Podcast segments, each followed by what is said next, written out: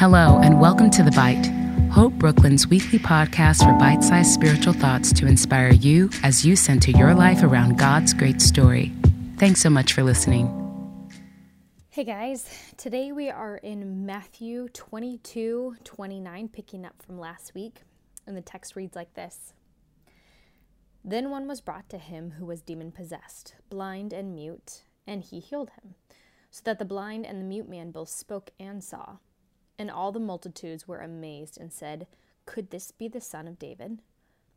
Now, when the Pharisees heard it, they said, This fellow does not cast out demons except by Beelzebub, the ruler of the demons. But Jesus knew their thoughts and said to them, Every kingdom divided against itself is brought to desolation, and every city or house divided against itself will not stand. If Satan casts out Satan, he is divided against himself. How then will his kingdom stand?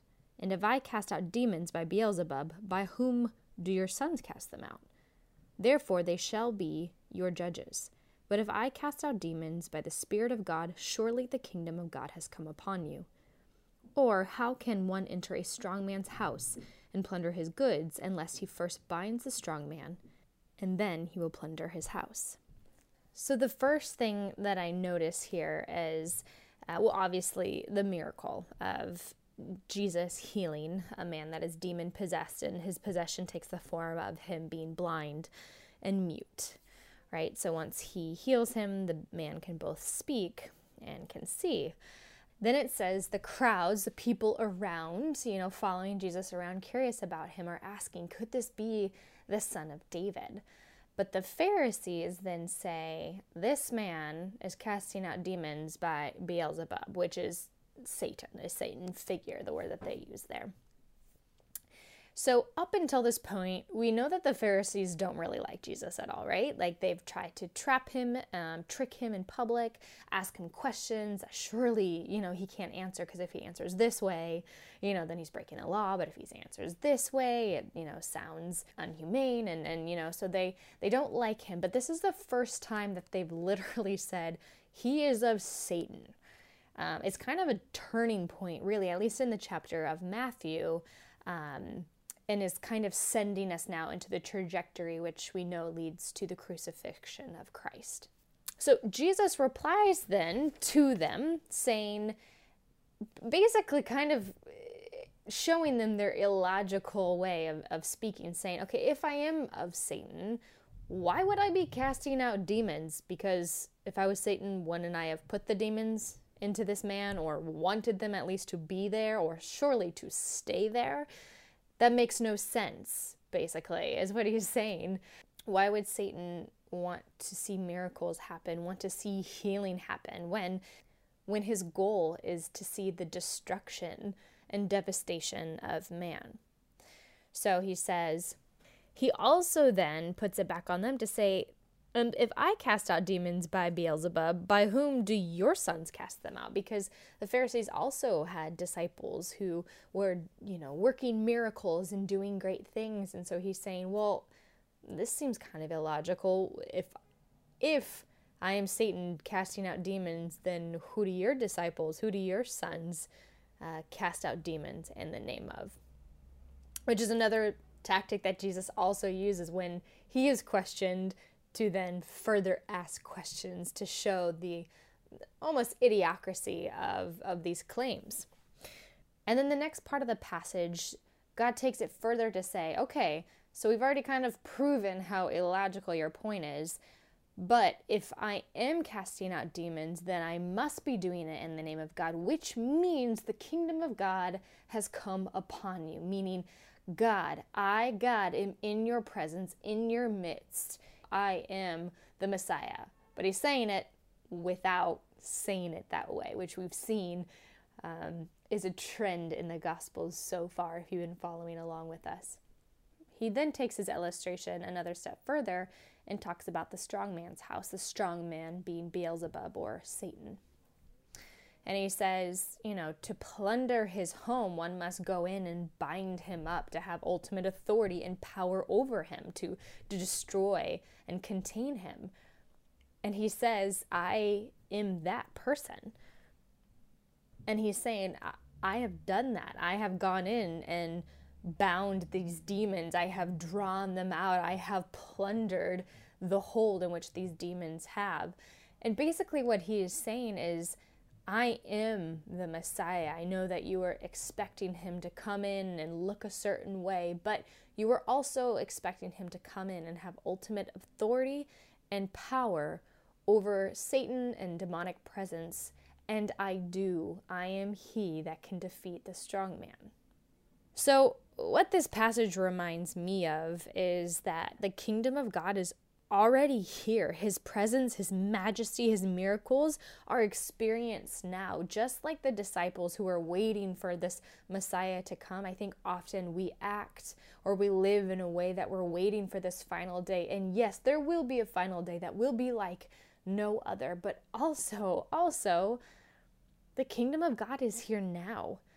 And I think we would be fools to think otherwise. And I think that we would miss out on so much that God has invited us into and has to offer for us right here and right now. So I would encourage us to look around and to have a perspective that seeks to see the kingdom of God in the everyday.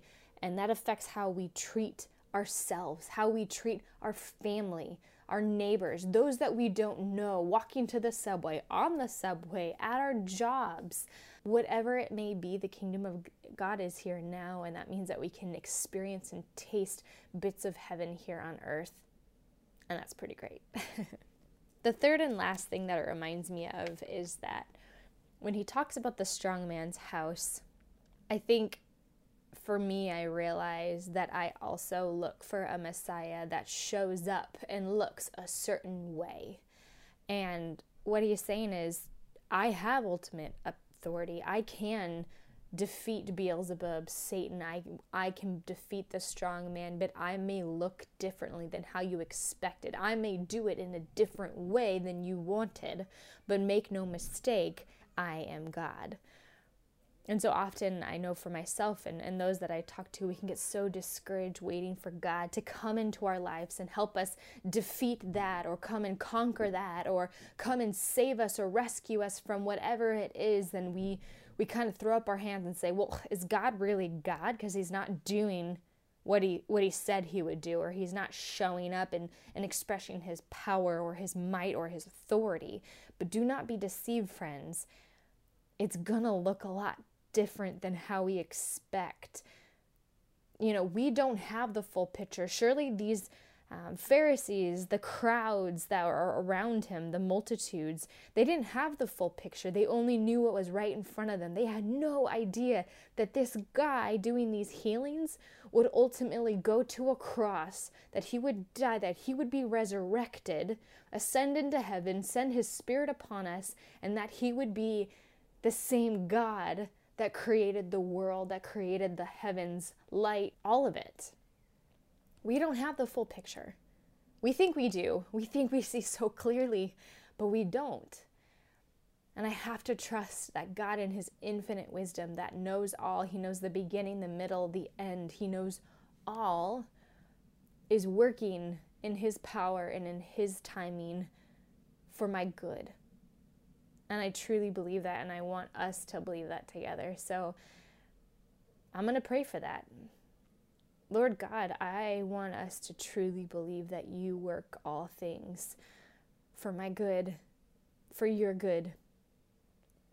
Lord, I want to believe that you have not abandoned this world, that you are here, that you have brought the kingdom here. You walk with us day in and day out. It's usually us who are so busy with our lives. We're blinded to see that you walk in front of us, you walk beside us, you often carry us, Lord God. So let us peel back the blinders, Lord, and experience heaven here now, kingdom, your kingdom here on earth, Lord God. And let us also trust that you are who you say you are, that you can defeat the strong man, Lord that you will come to our aid, that you will touch our eyes and let us see, and kiss our lips and let us speak. And may the words that come forth out of our mouth be praise to you, and not words of, oh, that was, ironic or a coincidence, but no, that was my God. Because He works all things out for good. Be with us as we go forward today, Lord, and I ask that you would allow each of us in this day and in the weeks to come to experience your kingdom here, Lord. Thanks again for tuning in to another episode of The Bite. To find out more about the mission and ministry of Hope Brooklyn and to subscribe to our other podcasts and lots more, visit us online at www.hopebrooklyn.org.